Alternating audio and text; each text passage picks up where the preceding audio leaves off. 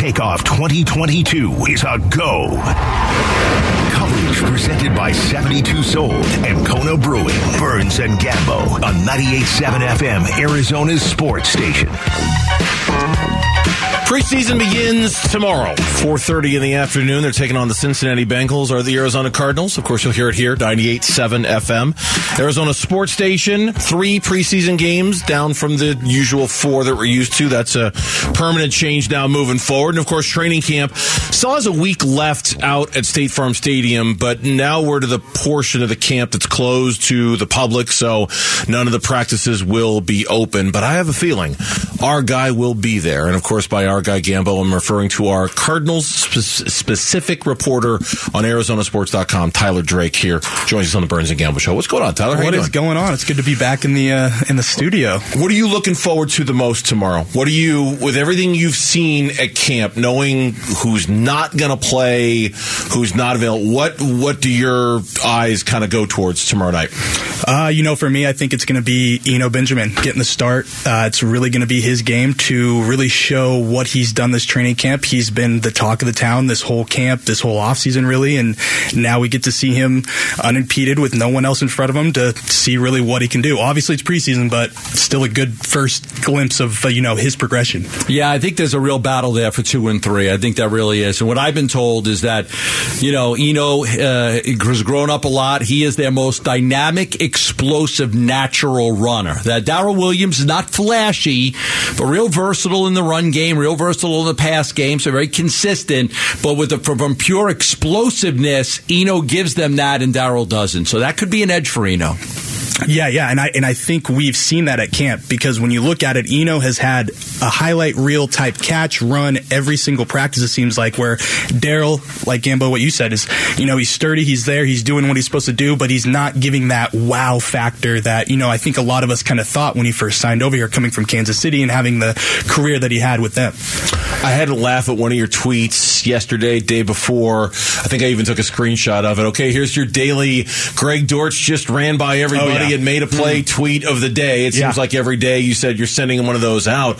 I would imagine for a guy like him, granted he's he's an entirely different type of receiver than a guy like Antoine Wesley, but for a guy like him, these preseason games very much matter for him and his ability to make this roster. Yeah, hundred percent. And it's just almost like you know, it's it's now it's kind of putting it together under the lights. I think Cliff is Cliff and the rest of the team is really interested to see what this guy can do because I mean, it's me and uh, me and uh, colleague Alex Alex Weiner. We we have talked every day about how good Greg Dortch is looking this year, and it's just he's making the most of his opportunities with other guys either resting or, or dealing with an injury, and that's really what training camp's about is making the most of those opportunities and really showing what you can bring to the table after you know he after a decent year last year for him. Yeah, I've also heard that they've liked some of the things that Victor Bolden has done Yeah. as well. So I would, um, I would. I would imagine that Dortch is, is ahead of Bolden, but I've been I think they've been impressed by what Bolden has brought to the table. You just have to wonder what either one of those guys, when it comes time to the actual season, like what. Okay, the, the- August is the time of year for the Greg Dortches of the world, Yes. for the Victor Boldens of the world. Yes. Right. The translation to September, the translation to October. they're not going to break the top four. I, I'm right, right. What's the like? What's the most they can achieve? fifth fifth wide receiver. Yeah, yeah, Your fifth wide receiver with Wesley out. That's the best you could do is your number five guy. Yep. You're not going to top the top four. And I understand, Tyler. That's a that's a position to be desired. That's something you want to go. But you, we, it's like the trap we fall into every Yeah. year of, oh man, this guy's look great in camp. Yeah, he's look great in camp.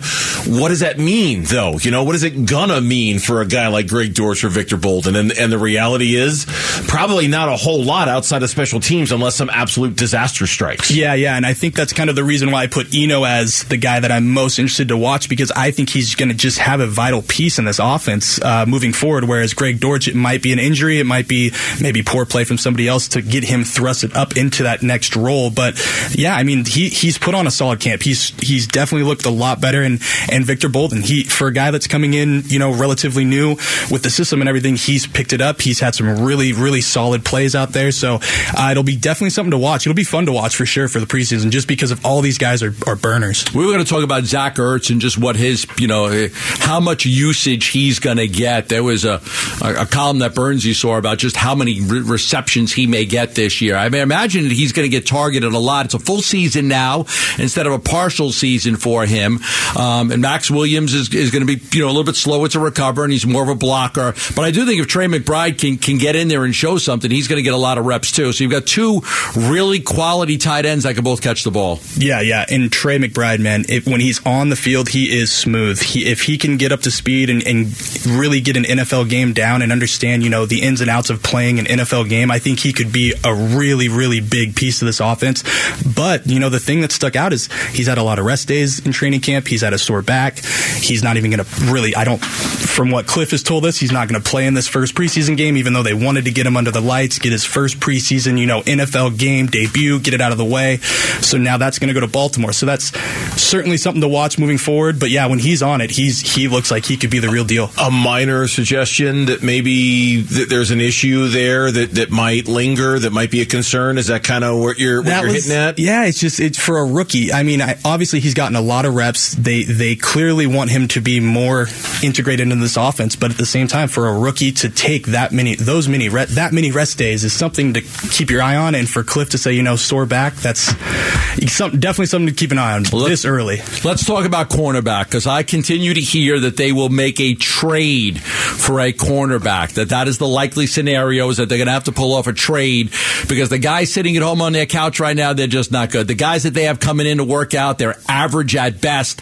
That the way to get to the way to get a cornerback that can actually help them is to do it via trade. So I am watching that very closely. I think that's going to be the avenue they take. Yeah, yeah, I think that would be the, the right avenue to go down. I think with just the additions they've had this offseason, it doesn't sound like there's really that guy that separated himself. And Marco Wilson is is unfortunately for I think everybody kind of thought is in that uh, discussion too. It just with the way Cliff's talked about him, it could just be a coaching tactic to you know kick his butt into gear a little bit more. But at the same time, saying the jury's still out on him being an every down starter when I think a lot of us pegged him as an every down starter going into training camp, definitely something to watch moving forward. And this will be a big game for him too because he's going to be a starter basically. But I think we would all, I mean, everybody would acknowledge at this point, they have to do something They have that. to. They, They will. have to. Guaranteed Right? like will. it's like it- almost to the point where they have to do more than one something at the position. Like we, DeAndre Baker, we saw they had him in for Mm-hmm. a workout a couple of days ago, and and I mean,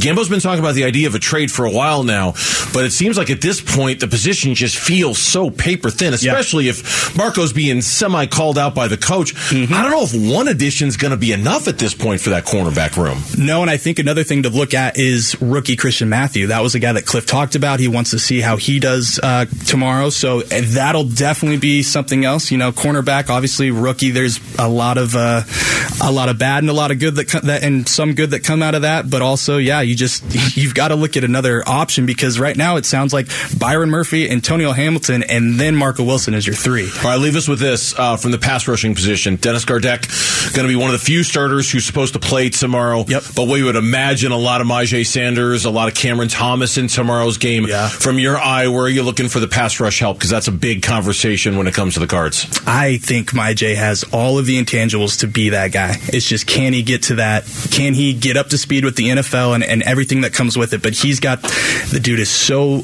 just the length alone. He can just get around the corner. He's gonna. I think he'll be really solid. And the other good thing that I you know really saw on him is him and Dennis Gardeck are you know really picking each other's brains, learning moves from one another. So that's obviously good when you can get in there with a veteran and really start picking his brain. And and yeah, you know Cam Thomas, he's more of the overpowering, I'm going to run through you type of guy. And seeing those guys line up opposite of each other, I hope happens in this game because that would be something very, very like everyone should be watching that part. Tyler, we appreciate your time. Uh, thanks for coming in, and uh, we'll talk to you soon. All right. Yeah, no problem. Thanks, guys. All right, Tyler Drake. You can read his work on ArizonaSports.com. He covers the Cardinals every single day for us at ArizonaSports.com.